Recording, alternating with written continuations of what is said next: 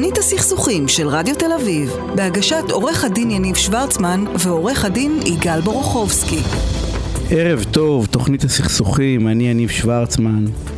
אה, אנחנו כל שבוע מתחילים את התוכנית עם פינה שנקראת משהו קטן וטוב אה, מהטעם הפשוט שכל מי ששומע חדשות, רואה טלוויזיה, קורא בעיתון, שומע ברדיו, בעיקר באקטואליה ובחדשות, אבל גם כל, כל תוכניות הדיבורים, חושב שהרוב רוב, הרוב רע. שרק דברים קורים במדינת ישראל, רק uh, בעיות כלכליות ופיגועים ושאין שום דבר טוב, שבעצם הרוב טוב, רוב הדברים שנעשים, הסיבה שהתקשורת מדברת על הרע, כי זה כאילו החריג, זה הכי מעניין, וזה מה שנותן את התחושה לפעמים המבאסת, ואנחנו החלטנו שכל תוכנית אנחנו מתחילים במשהו קטן וטוב, והפעם אני רוצה לעשות פינת המשך קצרה. אה, על שבוע שעבר. שבוע שעבר, ואני אספר לכם גם למה, שבוע שעבר אה, ראיינתי את אה, מנכ"ל אה, אה, עמותת מעשים טובים, אה, והוא סיפר על פרויקט, דרך אגב, שהוא כל כך צריך להיות כאילו ברור ובנאלי, על זה נקרא faming, מה הכוונה, יש לנו נטייה לכולנו. אה, אה, כשאנחנו הולכים למסעדה ולא טעים לנו, אז אנחנו נכתוב פוסט או, או, אה, או איזושהי ביקורת בגוגל על המסעדה, שאנחנו הולכים לבית מלון, שאנחנו מקבלים שירות, בא אלינו מישהו הביתה, ולא משנה מאיזה דרך איך הגענו אליו. את הדברים הרעים אנחנו יודעים, ודי בקלות, אנחנו מתעצבנים, אנחנו הולכים ורושמים את ההערות שלנו, ואנחנו יודעים להגיד. דברים טובים אנחנו ממעטים, אנחנו מספרים אולי לחברים שלנו, למשפחה שלנו, ואנחנו ממעטים לעשות את זה. ו, אה, והפרויקט הזה בעצם בא ואומר, בואו, תיקחו לעצמכם דקה ביום ותגידו למישהו מילה טובה. תשתפו במשהו טוב, ואני משבוע שעבר קיבלתי החלטה עקרונית שאני עושה את זה כל יום. טלי, כל יום, תכף אני אציג אותך, כל יום. אני אה, אה, אה, אמרתי, אכלתי במסעדה, הייתי בחו"ל, אז אכלתי במסעדה, ו, אה, והיה לי טעים, והלכתי, אמרתי, מי הבעלים פה? אה, וקראתי לו, ואמרתי לו, תקשיב, האוכל שלך מעולה.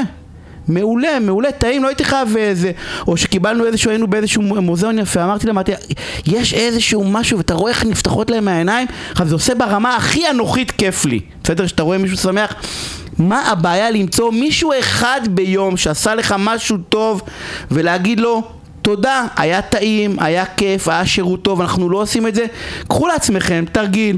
פעם ביום, לא בשבוע, אני אמרנו בהתחלה פעם בשבוע, כל יום, משהו קטן וטוב גם לכם. אה, אז הנה אנחנו מתחילים. תוכנית הסכסוכים של רדיו תל אביב, בהגשת עורך הדין יניב שוורצמן ועורך הדין יגאל בורוכובסקי. על התפעול הטכני, יוני ברד, תודה רבה יוני, ועורכת ומפיקה אותנו, טל שפייכר, תודה רבה אה, טל, ואני רוצה להגיד ערב טוב לעורכת הדין אה, טל ליבליך, טל, או טלי, טל. טל ליבליך, שותפה בכירה בליבליך, אה, מוזר גליק, מתמחה בדיני תקשורת ואינטרנט, איזה כיף שאת פה. מי שלא מכיר אותך כאילו, ההורים, באמת, ההורים והתומים תתקרבי שישמעו אותך. אה, בתחום הזה, כאילו באמת, כאילו, אני לא יודע אם כל המאזינים מכירים, כי הם לא, את, את, באמת כיף שאת פה, אנחנו יכולים לדבר על נושא שהוא סופר אקטואלי, וזה תביעות השתקה. קודם כל, תודה רבה, ערב טוב. הנה, אמרת לי כבר מחמאה, משהו קטן וטוב. מגיע לך. זכית בה בעבודה קשה. ביושר, אתה אומר. ביושר ובעבודה קשה. תביעות השתקה זה כאילו, גם, בוא נתחיל לדבר על עיתונאים ובכלל, מה זה תביעות השתקה? אנחנו מדברים על תביעות השתקה, מה זה תביעות השתקה בכלל? אז בואו נתחיל, תביעות השתקה זה בעצם אה, יבוא מארצות הברית, אה, זה מין, אה, התביעות שם נקראות SLAP, שזה ראשי תיבות של Strategic Lawsuit Against Public Participation. מה הכוונה? הכוונה היא תביעות אסטרטגיות בנושאים שהם ציבוריים. התחיל בארצות הברית, בארצות הברית יש ממש דוק, דוקטרינה שלמה על תביעות השתקה. ועל כך שאין אה, אה, להסכים שתביעות השתקה יוגשו. אה, בארץ אין, אה, אין חוק בעניין הזה, אין אה, תקנות בעניין הזה, אבל כן יש התפתחות של פסיקה אה, טובה לדעתי. אה, שדוחה תביעות מסוימות על בסיס פרמטרים מסוימים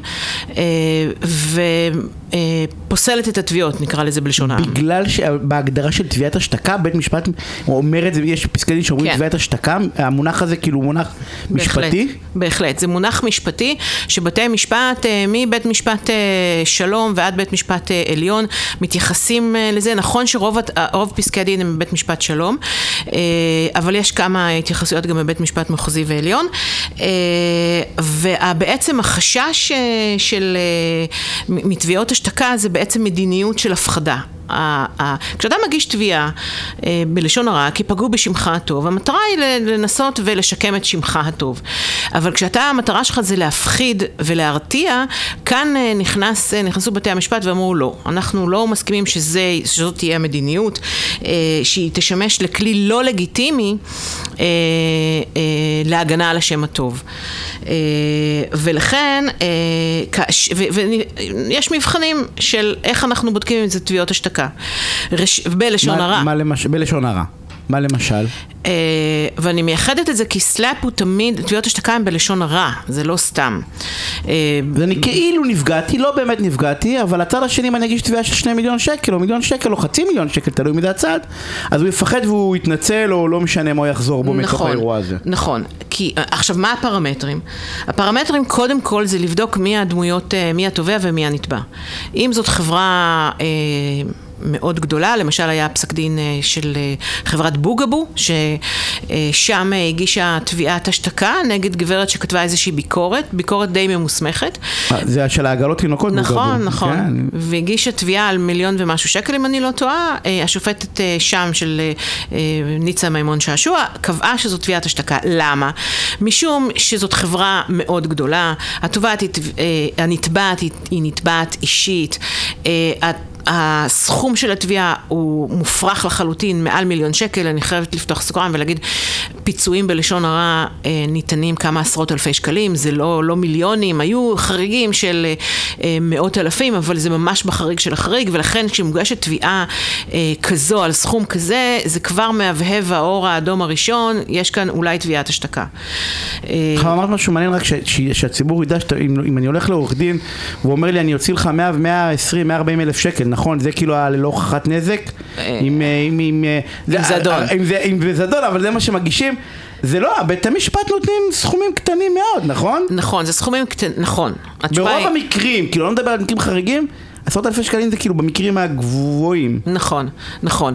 אבל לא כל תביעה על 100 אלף שקל או 200 אלף שקל או אפילו חצי מיליון יכולה לחשב על, על, כתביעת השתקה. אלא באמת אה, אה, סכומים מופרזים כשברור לך שהנזק שנגרם, אם נגרם לתובע אה, או לחברה התובעת, זה לא, לא בערכים כאלה. אין, אין, אין כזה דבר.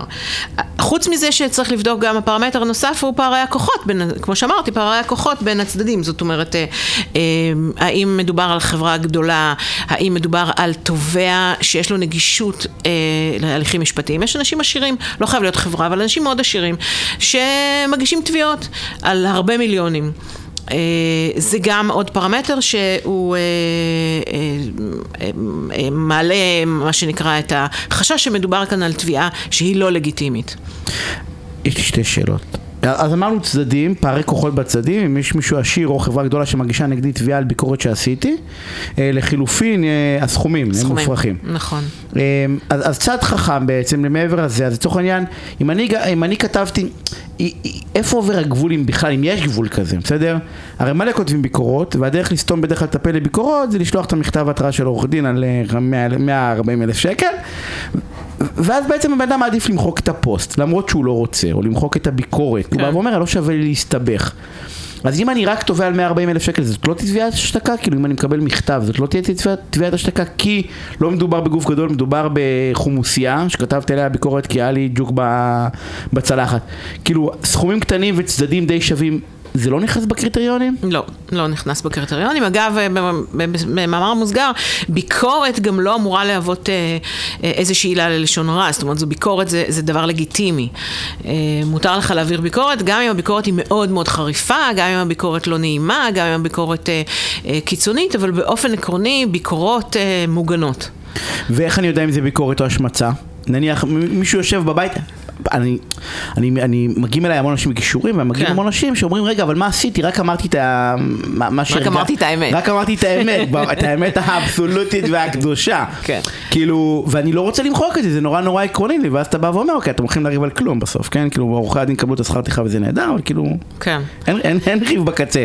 אה, איך, איך, מה, מה ההבדל בין ביקורת לבין השמצה? תראה, א', יש בחוק סעיף שאומר, אה, קודם, איך מגדירים לשון הרע, זה משהו שפוגע בשם טוב, גם, שוב, זה חוזר, זה משהו מעגלי, זה, זה פוגע במשלח ידו, זה, זה אה, פוגע בשמו אה, כל וכולי. ביקורת פוגעת בשם. נכון. קיבלתי שירות לא טוב, אני אומר, קיבלתי שירות לא טוב, הוא איחר חצי שעה, הוא תיקן לא טוב את הזה, ובסוף זה לא, כל ביקורת פוג... כאילו תפגע. אז א', ביקורת בדרך כלל, כמו שאני אמרתי קודם, זה ביקורת היא לגיטימית. אלא אם כן הביקורת שלך היא לא מבוססת על שום דבר אמיתי, זאת אומרת שהוא לא באמת איחר בחצי שעה, אלא מדובר לך בחמש דקות, ואתה עשית מזה חצי שעה, כי כבר ככה היית מחומם, אה, והתיקון לא היה יכול להיות תיקון, משום שהיה חסר לך חלק, ויש תמיד... אה, אה, הסברים. הסברים. אם יש הסברים כאילו לעבודה הלא טובה ולא כתבתי את כל התמונה, אז בעצם אני חשוף? אז אתה יותר חשוף, כן, בהחלט. זאת לת- אומרת, אה, ל- לתביעת לשון הרע רגילה, להגיד אה, אה, חצי אמת גרועה משקר. אה, חוץ מזה ששוב, יש דברים שהם אמת. חצי אמת גרועה משקר, משקר? כן. למה? לא, זה משפט. מעניין. לא מכיר. אז הנה, למה? כי... כי... אז כאילו זה נראה אמיתי אבל זה לא?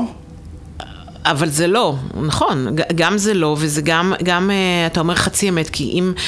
אם החצי השני של, ה, של האמת אה, אה, מסדר את הדברים. או, או מכניס ל, ל, לקונטקסט, אז, אז חצי אמת אה, היא, היא אולי בסדר, אבל החצי השני יכול להפוך את הדברים ממש לאמת מושלמת, או לביקורת ראויה, או, ל, או לשקר.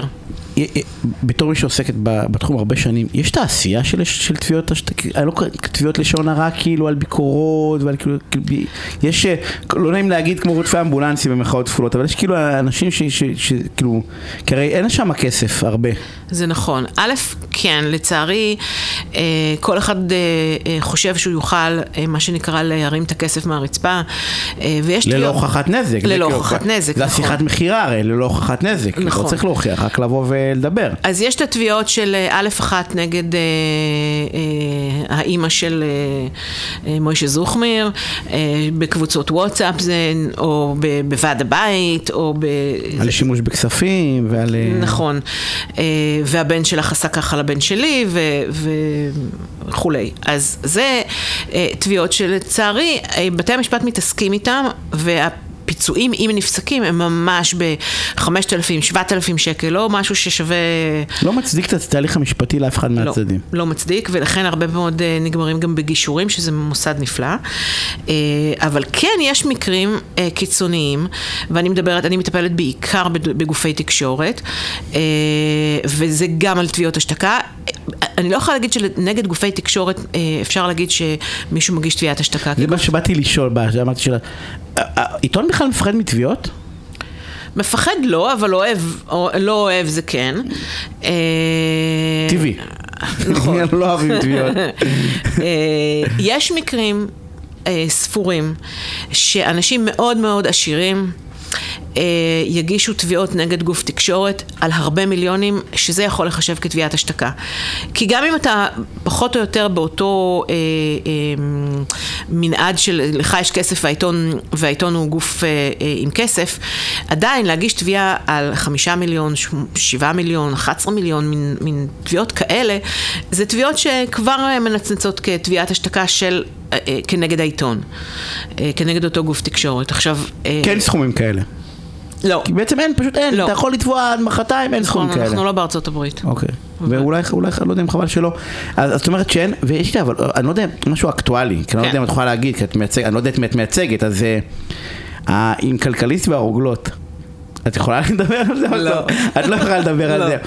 כי, אז אני אשאל את השאלה ואל תעני לי. אוקיי. כאילו זה, כאילו מה היה, כאילו, אה, יש, היה שם אירוע. אל תגיד, את את לא יכולה להגיד לי. נכון, היה אירוע. היה אירוע גדול, היה אירוע עצום, כאילו המדינה עסקה בכתבה, אני באתי להגיד הלא נכונה הזאת, אבל אני לא אגיד את זה כי אני לא יודע. אה, לא, אגב, אגב, אני רוצה לדייק, התביעה היא לא על הכתבות של תומר גנון. אז התביעות של תומר, גנון- הכתבות של תומר גנון הן אה, לא. נתבעות. אוקיי. הן לא נתבעות. זה תביעה על כתבה אחרת. בכלכליסט, נכון? אבל... אה, אוקיי, אז אני לא, לא מכיר את הרזולוציה של מה נתבע, מה לא, אוקיי. אז את מעורבת, לא יכולה לדבר, כי זה, היה- אמרתי, איך אפשר לדבר, כאילו זה היה שם אירוע נורא נורא גדול ברמה העיתונאית, כאילו, נכון.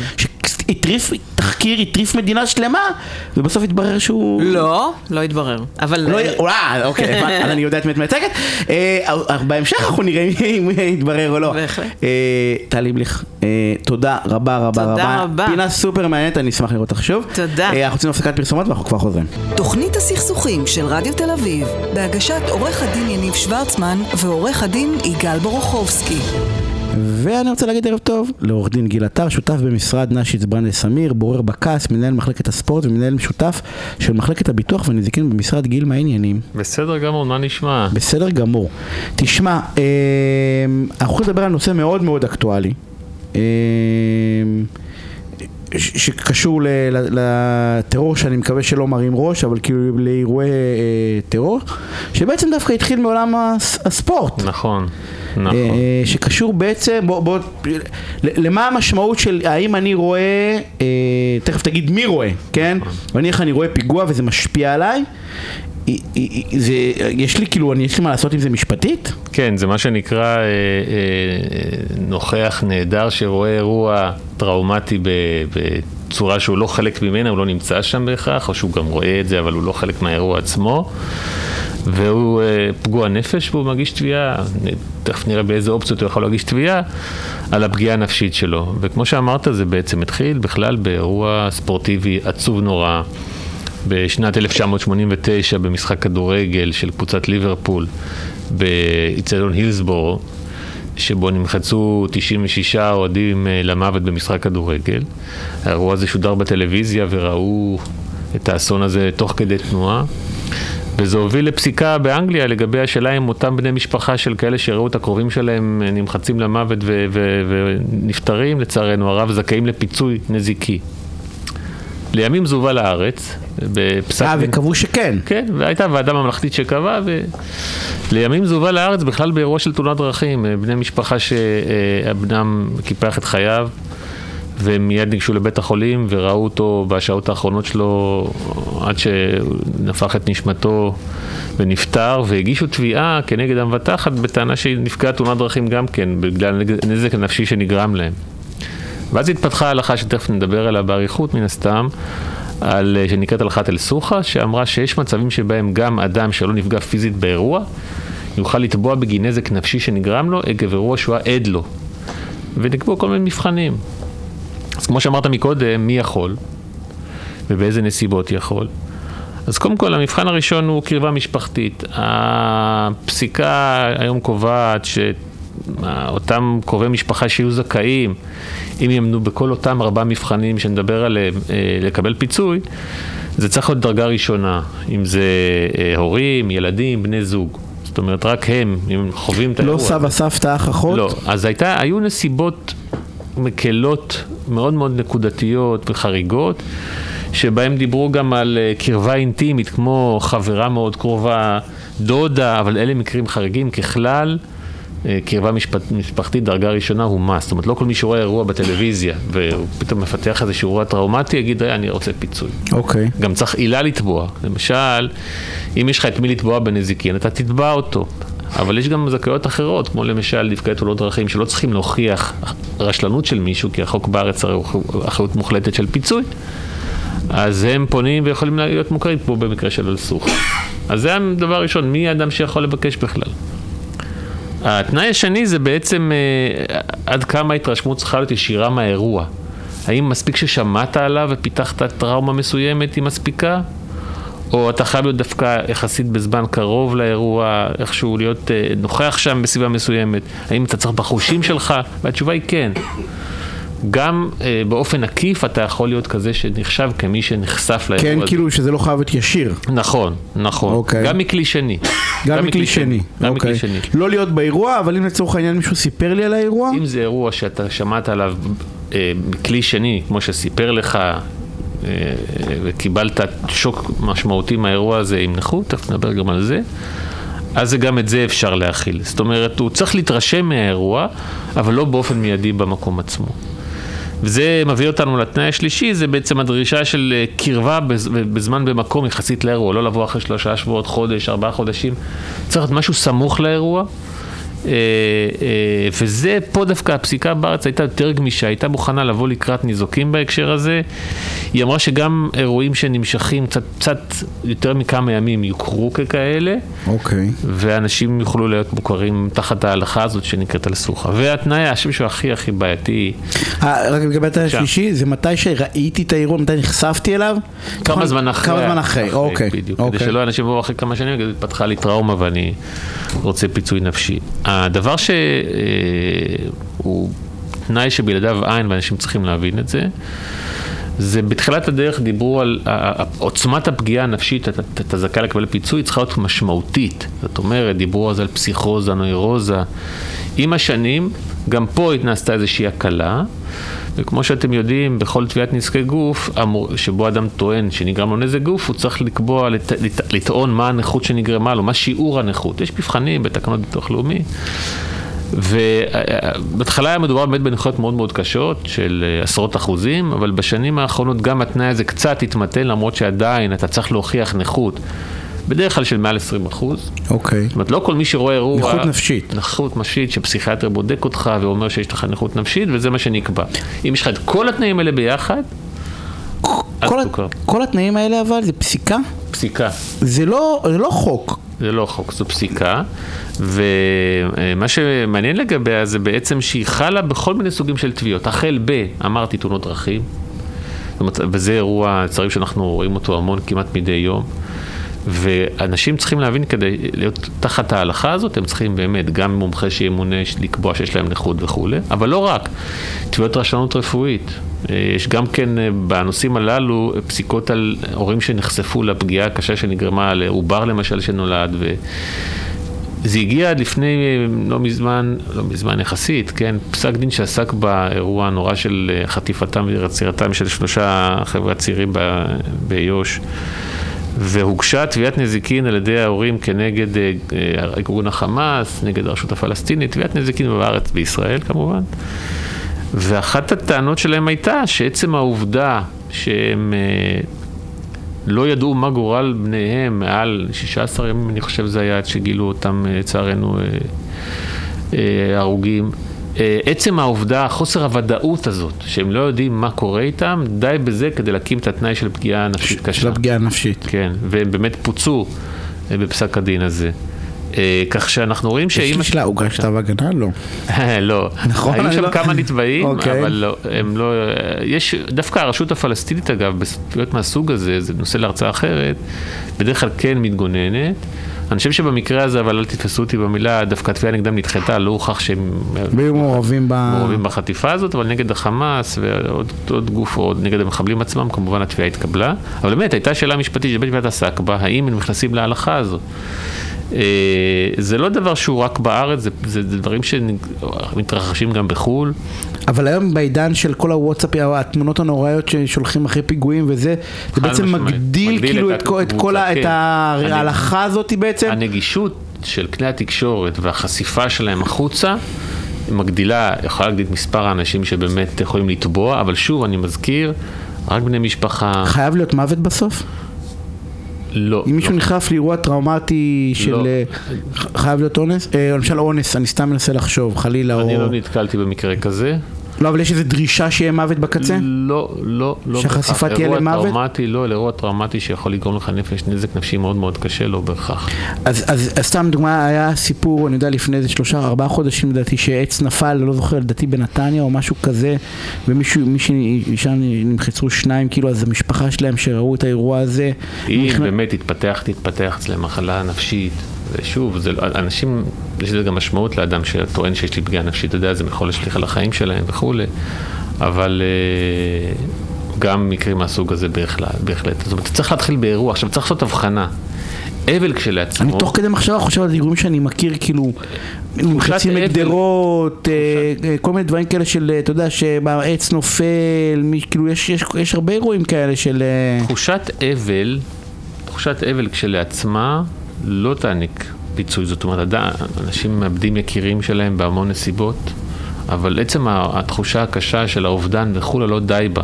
צריך, אמרתי, את כל המבחנים הללו, וזה לא זאת אומרת, פשוט. גם, זהו, שהמבחן בעצם, שיש הרבה מבחנים שהם או במרכאות פוטו-אובייקטיביים, קרבה, אי אפשר לבטח עליהם, אי אפשר לוותר- עליהם, הם צריכים את כולם את ביחד. כולם ביחד, ובסוף כאילו, בסוף צריך מחלת נפש. נכון. ובאחוזים אה, גבוהים. נכון.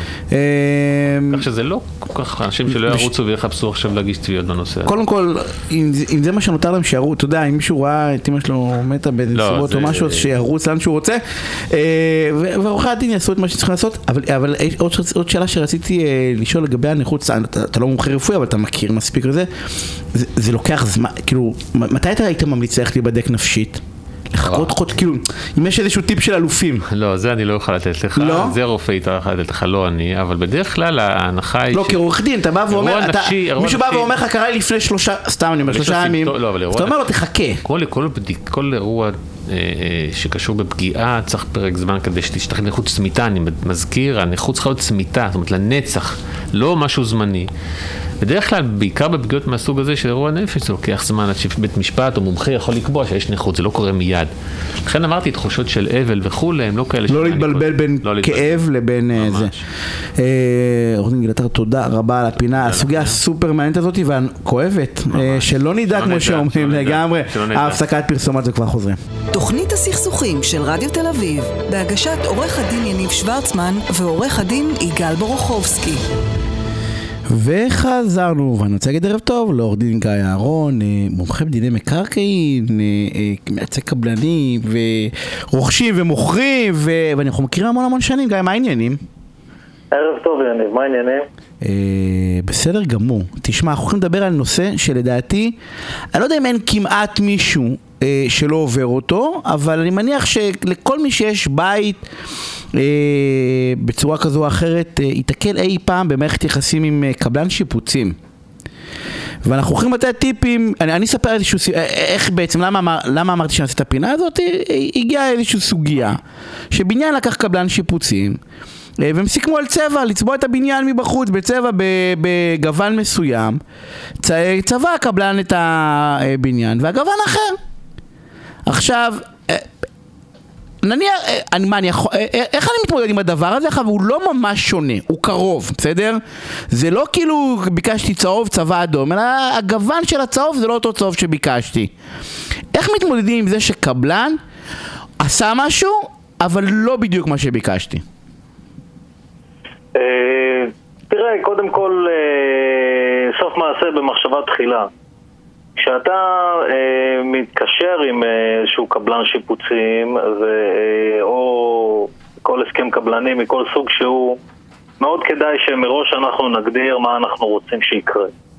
זאת אומרת, גם אם זה גוונים של צבעים, וגם אם זה שימוש בחומרים, וגם אם זה אה, עבודות מסוימות, מאוד מאוד רצוי שכשאנחנו ניגשים לעניין הזה, מראש עם הקבלן, אנחנו מסכמים איתו, ובכתב כמובן, אה, את אה, מה שאנחנו קוראים המפרט הטכני, או, ה... או הרשימת אה, חומרים ועבודות, שזה יהיה אה, מסודר. וככל שהעבודה היא יותר מסובכת, כמובן שאנחנו יורדים יותר ויותר לפרטים, ומאפיינים, חומרים וצבעים ודברים כאלה. עכשיו, ככל שהקבלן אה, מבצע לך איזושהי עבודה, כמו שציינת בדוגמה, הוא עשה את הגוון הלא בדיוק זה.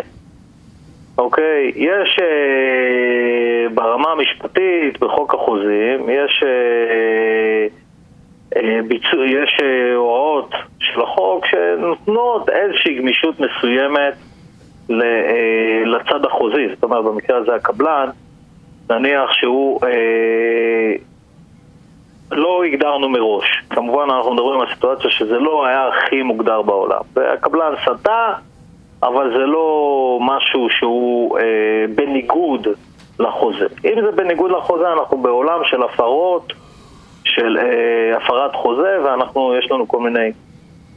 גם אם זה ב- דומה, גם אם זה, אתה יודע, גם אם זה, אני אקרא לזה, לא יודע אם המונח הזה, גם אם זה ביצוע בקירוב, כאילו גם אם, אם אה, עשה, אבל לא בדיוק אחד לאחד מה שסגרנו? גם אם, גם אם, קודם כל, אני חוזר ואמרתי, בחוק החוזים יש איזושהי גמישות לצדדים החוזיים, בסדר? המשפט כ- ככלי שאיתו מבצעים הליכים משפטיים, חוק החוזים, נותן גמישות לצדדים לחוזה בכל מיני, אה, בכל מיני תחומים, כי מכירים בזה שהחיים הם אה, דינמיים ולא תמיד קורה בדיוק מה שתכננו, מה שחשבנו שיהיה, וגם אה, חוק החוזים מאפשר למשל לבית משפט או לצדדים החוזיים להשלים פרטים שלא קבענו בחוזה מראש ולתת פרשנות לכל מיני דברים, אבל אם אנחנו נמצאים, חשוב להבדיל בגוון של הסיטואציה. אם אנחנו הגדרנו משהו ספציפי, אוקיי, אה, צבע צהוב מסוג כזה וכזה של טמבור, לכל צבע יש לו את הקוד שלו. אם הגדרנו צבע ספציפי, עם קוד ספציפי למשל, אז אנחנו נמצאים דווקא בהפרה. זאת אומרת שהקבלן אנחנו... צריך, צריך לתקן, יריב, לא יריב, בסוף הוא יתקן. נכון, הוא צריך לתקן, הוא צריך לעמוד במפרט הטכני. אם אנחנו קבענו בינינו מפרט כזה. אם, אנחנו, אם לא קבענו דבר כזה, אוקיי? כמובן שאנחנו יכולים לבחון את העניין גם בהתנהגות, אם לקחתי את הקבלן איתי לחנות הצבעים והצבעתי על הצבע הספציפי ואמרתי לו, כזה אני רוצה, אוקיי? הרי שנתתי לו איזושהי הוראה שבינינו היא חוזית אה, והוא לא ביצע את זה הספציפי, אז כמובן גם פה אנחנו רואים את זה כאיזושהי הפרה שזה בניגוד לחוזה ויש מה שאנחנו קוראים במשפט תרופות לדברים האלה. יש אכיפה, יש פיצויים, יש דברים כאלה. אבל אם היה לנו איזושהי עמימות כזאת, אה, שבו הגוון היה פשוט צהוב. צהוב, צהוב היום זה גם עניין לפרשנות. מה זה צהוב? כמה, כמה צהוב הצהוב הזה? יש המון גוונים. אז אה, במקרה הזה יש גמישות, וגם לקבלן יש לו איזושהי טענה, תעמוד לו טענה במשפט. בסדר? אם אנחנו נגיע להליכים, תעמוד לו טענה במשפט שהוא ביצע אה, ביצוע בקירוב, שבית המשפט אה, מכיר בדוקטרינה הזאת של הביצוע בקירוב, וגם אה, מאפשר, וגם בתרופות, בחוק החוזים תרופות להפרת חוזה, בית המשפט בסעיף 4 לחוק יכול לקבל את הטענה הזאת, יכול להגיד זה היה ביצוע מספיק טוב, הגוון שסטיתם זה אה, לא הפרה חוזית והקבלן לא יהיה חייב לתקן. אז... אבל שוב פעם, אנחנו תמיד רוצים לרדת לכמה שיותר פרטים בעניינים האלה. אז, אז למעשה, מי שבא להחליף היום מטבח, בסדר? ולא מסתכל על הדבר הזה כאל חוזה משפטי, כל חוזה הוא משפטי, אבל לא מסתכל על זה כאל חוזה שלצורך העניין צריך לעבור אולי הודעה מקצועית, עושה טעות בעצם. כי בתוך המטבח, מי שלא יודע לקרוא את ה... נקרא לזה את הרמה המקצועית של בדיוק איזה ידיות, ובדיוק מה הגוון של הידיות, והגוון של הצבע של הארונות, אה, כי הרבה, אתה יודע, אנחנו עושים שיפוצים לא גדולים, אנחנו לא קונים מטבח, ואז יש עוגמת נפש, כי לא הגדרנו בדיוק מה הגובה של הארונות, מהגובה של התקרה. סתם דוגמה, הייתי בסכסוך שהוא הצמיד, אה, אמרו שיהיה רווח, כן, בין התקרה לבין הארונות למעלה במטבח, וזה היה צמוד. והוא בא ואומר, אבל לא אמרתם לי שאתם רוצים אה, רווח. אתם רוצים שאני אפרק את זה, אז אתם צריכים אה, לשלם לי עוד כסף. זה צריך להיות ברזולוציה הכי קטנה שיש, נכון? אה, אה, כמובן, ש, כמובן שככל שאנחנו מזמינים אנשי מקצוע אה, לבצע עבורנו עבודה, או כמו שיפוץ, כמו הזמנה למטבח, כמו אה, אה, שיפוץ חדר אמבטיה לדוגמה, אה, זה מאוד מאוד רצוי שנרד כמה שיותר לפרטים. איזה, בחדר אמבטיה, איזה אריחים, איזה, איזה גוונים, איזה סוגים של, סניטר, של כלים סניטריים וכן הלאה, והרזולוציות בדברים האלה לא, לא נגמרות. אתה כאדם, כאדם פרטי שמזמין ומשלם מכספך הטוב עבור שירותים, אה, עבור שירותים כאלה, כדאי מאוד מאוד שתעשה בדק בית מראש ות, ותלך ותתייעץ אה, עם מי שאפשר להתייעץ, חברות מקצועיות או יועצים מקצועיים או אפילו באולמות התצוגה השונים. שאתה מתייעץ ואתה בודק את, את, את המוצרים השונים ואפילו לוקח את הפרטים הספציפיים שלהם. רצוי מאוד שתתייעץ כמה שיותר ותפרט כמה שיותר מול, מול הקבלן שלך של מה בדיוק אתה רוצה לקבל. כי דווקא בתחום הזה של הבנייה והשיפוצים, הכמויות של החומרים והאמצעים והסוגים הן כמויות אדירות. כל מי שאי פעם הלך והלך לכמה אולמות תצוגה או ניסה לעשות איזשהו שיפוץ בביתו, ראה שהאפשרויות הן בלתי נגמרות. יש המון המון המון סוגים, ולכן לא כדאי להשאיר את הדברים האלה לשיקול דעתו של הקבלן, כי בסוף זה עניין של טעם אישי. עמימות משרתת קבלנים. לגמרי. עמימות, לא, צריך לדעת, עמימות משרתת קבלנים. היו לי תיקים רבים שבהם אה, כשאתה אה, מגיע בסוף, בסוף העבודה, הדברים האלה בדרך כלל תמיד זה מתגלה בסוף, אחרי שכבר ניקו את האבק ואחרי שכבר שטפו את, את המרצפות, פתאום מתגלה שהמרצפות הן לא באותו גוון, הארונות מטבח לא בדיוק מה שרצינו, זה תמיד מתגלה ביום האחרון, בשבוע האחרון, ואז אם אתה בא לקבלן, הקבלן יגיד לך, תשמע, זה כבר שינויים, זה לא מה שסגרנו מראש, זה אני רוצה תוספת אה, תשלום. ולכן, כמו שאמרתי בהתחלה, סוף מעשה במחשבה תחילה, לרדת לכמה שיותר פרטים, אחרת אה, כולם פחות או יותר שמעו, נתקלו על פרויקט כזה או אחר שנמרח והשתהה והוציאו עליו עוד כספים. גם היום אה, כשאתה מתייעץ עם אה, אנשי מקצוע, אומרים לך, תשמע, יש לנו מה שנקרא את הבלתי צפוי מראש. זה כל ה... תוסיף עוד עשרה אחוזים בתקציב, כי בסוף תצטרך את הקבלן שיבוא יעשה לך תיקון, והוא ירצה אבל אפשר לצמצם את כל הבלטם הזה, שזה הבלתי צפוי מראש, אפשר לצמצם את זה על ידי זה שאני אנסה ככל שאפשר לצמצם עמימויות. רזולוציה, לא, וזה חשוב, כי רוב האנשים נופלים בשיפוצים הקטנים, כי בדרך כלל שיפוצים גדולים מעורבים עורכי דין, בשיפוצים הקטנים של המקלחת, של השירותים, של המטבח, הולכים, סוגרים עם מישהו, ובראש אתה מדמיין את המטבח השחור שלך, הלבן, עם השיש מהזה, וכאילו רק שכחת פשוט לכתוב את זה בתוך ההסכם אה, הזמנת עבודה, הסטנדרטי, והקבלן אמר לך, כן, כן, בטח, אין בעיה, ואחרי זה לך, תוכיח שהוא אמר לך, כן, כן, אין בעיה, אה, בתוך האירוע. אה, עורך דין גיא אהרון, אנחנו צריכים משפט אחרון. אז משפט אחרון, היום אה, גם יש לנו אינסטגרם ופינטרסט, אה, תשתמשו בהם להראות לקבלן בדיוק מה אתם רוצים שיהיה, יש לוח השראה, דברים שאנשים אבל רוצים. אבל שלחו את זה אליו, שיחתום על זה, כי אם הוא לא יעשה את זה, יגיד לך כן כן, כל אחד רואה אחר באינסטגרם. בדיוק. אה, אז אה, תודה רבה על הפינה הסופרמנט הזאתי. אה, תודה לך, נהניתי להתארח. אני תמיד שמח לדבר איתך. אבל באמת, כל מי שעושה שיפוץ בכל תחום, להיות ספציפיים, לא לוותר, קבלנים רוצים להתחיל לעבוד, והם בסדר, הם עושים את עבודתם ואין שום טענה, וחלקם הגדול עושה עבודתו טוב, אבל כדי למנוע סכסוכים עם קבלנים. עם שיפוצניקים, עם שרברבים, עם חשמלאים, תגדירו מראש בדיוק בכתב בוואטסאפ, לא צריך הסכם, אפשר וואטסאפ, אפשר מייל, מה אתם מקבלים, מי נגד מי, האם זה כולל הכל? דרך אגב, אפשר להגדיר שזה כולל הכל ואין תוספות, איזה גוונים, איזה גדלים, איזה הכל, ותימנעו מסכסוכים. אה, גיא, תודה. אה, עכשיו נשארו לנו עוד אה, ארבע וקצת דקות שאני רוצה לתת לכם, התוכנית הזאת בגדול הוקמה לפני, הוקמה, התחלנו אותה לפני שנתיים וחצי, התחלת לפני שנתיים וחצי, במטרה מאוד מאוד ספציפית, ללמד אתכם המאזינים איך רבים נכון. מה הדבר הנכון לעשות? הרי אם תחשבו על זה לרגע, אף אחד בשום גיל, לא לימד אותנו איך לריב נכון. ואז כשאנחנו מגיעים למצב של עימות, מה אנחנו עושים? אז או שאנחנו לא עושים כלום, ואנחנו נגררים בלית ברירה לאיזשהו עימות, או שאנחנו פונים לעורכי דין אה, אה, כדי לקבל איזשהו סיוע.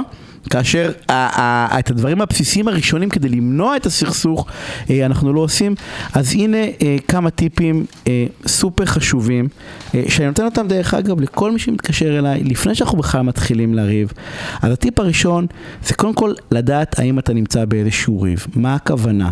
יצא לך איזשהו עימות עם מישהו, מישהו כעס עליך, צעק עליך, דיבר לך יפה, שלח לך מייל דרך אגב, שלח לך מכתב התראה של עורך דין. זה ממש בסדר להרים רגע טלפון לצד שרבת איתו ולהגיד לו בוא תספר לי רגע על מה אנחנו רבים, שאני אדע. בוא תסביר לי רגע מה האירוע? לפעמים אנחנו חושבים שאנחנו נמצאים בריב, לפעמים אנחנו, אנחנו לקחנו משהו קשה, ואז התגובה שלנו אוטומטית היא קשה, ואנחנו נגררים לתוך איזשהו ריב בלי שבכלל התכוונו. אז קודם כל, לפני הכל, תעשו טלפון לצד השני. תבדקו עם הצד השני ישירות, בסדר? לפני שאתם מתחילים בהתכתבויות, וגם אם הוא לקח עורך דין, זה לא משנה. לכן, אתם לא עורכי דין. עורך דין לא יכול לדבר עם, אה, עם, עם צד שני, הוא צריך לדבר עם, עם, עם, עם העורך דין של הצד השני, אבל אתם, כ, אני אקרא לזה כצדדים, כצד, יכולים לעשות את זה ולא צריכים להתבייש שזה. דרך אגב, אם אתם לא יכולים לעשות את זה, מצוין. אז שאח שלכם יעשה את זה, שאבא שלכם יעשה את זה, שאימא שלכם תעשה את זה, שאחות שלכם תעשה את זה, שחבר או חברה, זה לא משנה.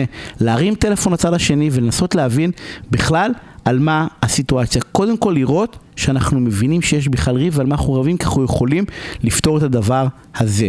דבר שני, והוא סופר סופר סופר חשוב, כשאת... לפני שמתחילים לרשום משהו, לפני שאתם מתחילים לרשום במייל, לפני שאתם מתחילים לרשום בוואטסאפ, לפני שאתם מתחילים לרשום, אה, כבר לא עושים אס.אם.אסים, לפני שאתם עושים הודעה קולית בתוך הזה, תעשו שיחת טלפון. למה תעשו שיחת טלפון? כי once שלחתי הודעה, אני לא יכול להתחרט. נכון שבוואטסאפ אפשר למחוק, אם אתה עושה את זה מהר, אבל once שלחתי הודעה ולא משנה רגע מה נכתב, לא משנה רגע מה נכתב בה, אה, אה, באותו הרגע אני מעוגן בסדר? לסיטואציה, אני מעוגן, לריב, אני מעוגן ל, אה, אה, למה שכתבתי, לפעמים אני כותב מתוך מקום של כעס, לפעמים אני לא מבין ואני טועה במה שכתבתי, אחרי זה היכולת שלי לתקן את הדבר הזה היא מאוד מאוד מאוד מאוד נמוכה, ולכן המלצה גורפת, באמת, כל מי שמתקשר, קודם כל הטיפ הראשון, השני, אחרי זה שתבינו בכלל מה אתם רבים, זה אל תרשמו הודעות, לא בוואטסאפ, את, ה, את המכתבים ואת ההודעות תשאירו לעורכי הדין. היה והסכסוך הזה ייגמר. הרבה יותר נכון וקל ומהיר זה לעשות את הדבר הקשה לפעמים, וזה להרים, להרים טלפון. שיחת טלפון קצרה תפתור לכם בוודאות 95% מכל סכסוך שאתם נמצאים בו, מהטעם הפשוט ששומעים קול, שמצליחים להבין, גם אם אתם תכעסו דרך אגב, וגם אם אתם תצעקו, וגם אם אה, אה, יהיה חילופי דברים קשים, עדיין תוכלו, אני אקרא לזה לשלוט ב, ב, ב, בתוך האירוע הזה, לא לשלוח אה, הודעות וואטסאפ. אה, אנחנו סיימנו, נכון? זהו? 50 וזה, כן. אה, יוני, תודה על התפעול הטכני, טל תודה. אה, דני סידס לא אחריי, הוא לא פה? אה, דני סידס, אה, לא, אז או שתהיה מוזיקה טובה של דני סידס בלי שהוא יהיה פה, או שהוא יבוא ו... אבל, אבל יהיה, יהיה משהו מעניין אחר כך, אז תישארו, אה, תשמרו על עצמכם, אנחנו נתראה שבוע הבא ביום שני, ביי.